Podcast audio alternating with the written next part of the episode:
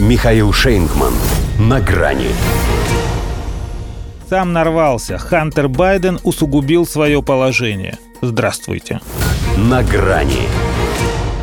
Какой же он еще ребенок? Смахнув старческую слезу, подумал поди его батюшка, когда увидел, как сыночка спасается бегством от злых дядей и тетей из Комитета по надзору Палаты представителей.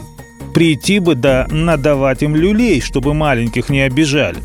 Но папа Джо сам побаивается здесь появляться. Чего ради Хантер туда поперся, тоже осталось загадкой.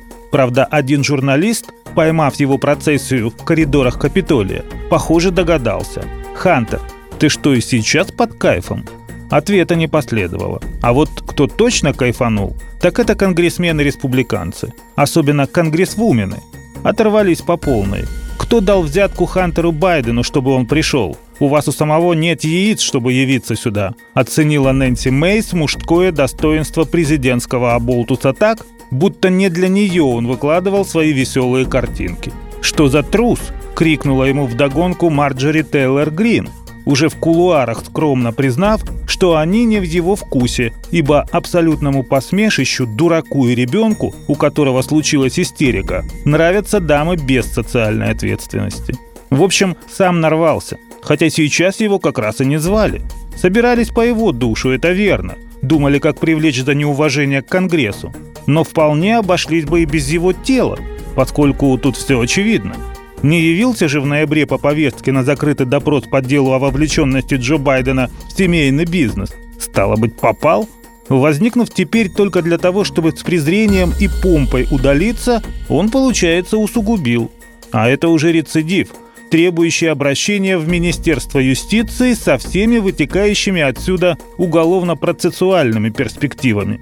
В криминальном букете Хантера, впрочем, столько цветков, что еще один погода не сделает тому же в Минюсте тоже люди работают, причем на его отца. Поэтому пока наследнику особо волноваться нет причины. Но ведь кавалергарда век недолг. И сын своим поведением явно не способствует его удлинению. Вон, в Мичигане, в ключевом, между прочим, штате, Дональд Трамп уже 8% везет, а его отстранение от республиканских праймерис не пошло дальше Колорадо и Мэна, да и там под вопросом, риторическим. Все хоть и ждут решения Верховного суда США, но из-за преобладания в нем консерваторов уже догадываются, каким оно будет. Байден-старший, между тем, предвыборно мелькнув в Южной Каролине, опять залег на дно, предоставив своей челяди возможность отдуваться за него – Адъютант Кирби уныло и вяло пытается вырулить ситуацию с исчезновением шефа Пентагона. Кудряшка Жан-Пьер, отбиваясь от вопросов о времяпрепровождении президента, тупо пересказывает известную рекламу. Он работает и работает круглосуточно. Сказала она о хозяине Белого дома как о том энерджайзере, что вставили в зайца. Многообещающая, кстати, метафора, поскольку любая, даже самая емкая батарейка рано или поздно сядет. И это в лучшем случае.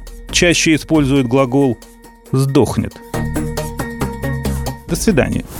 На грани с Михаилом Шейнгманом.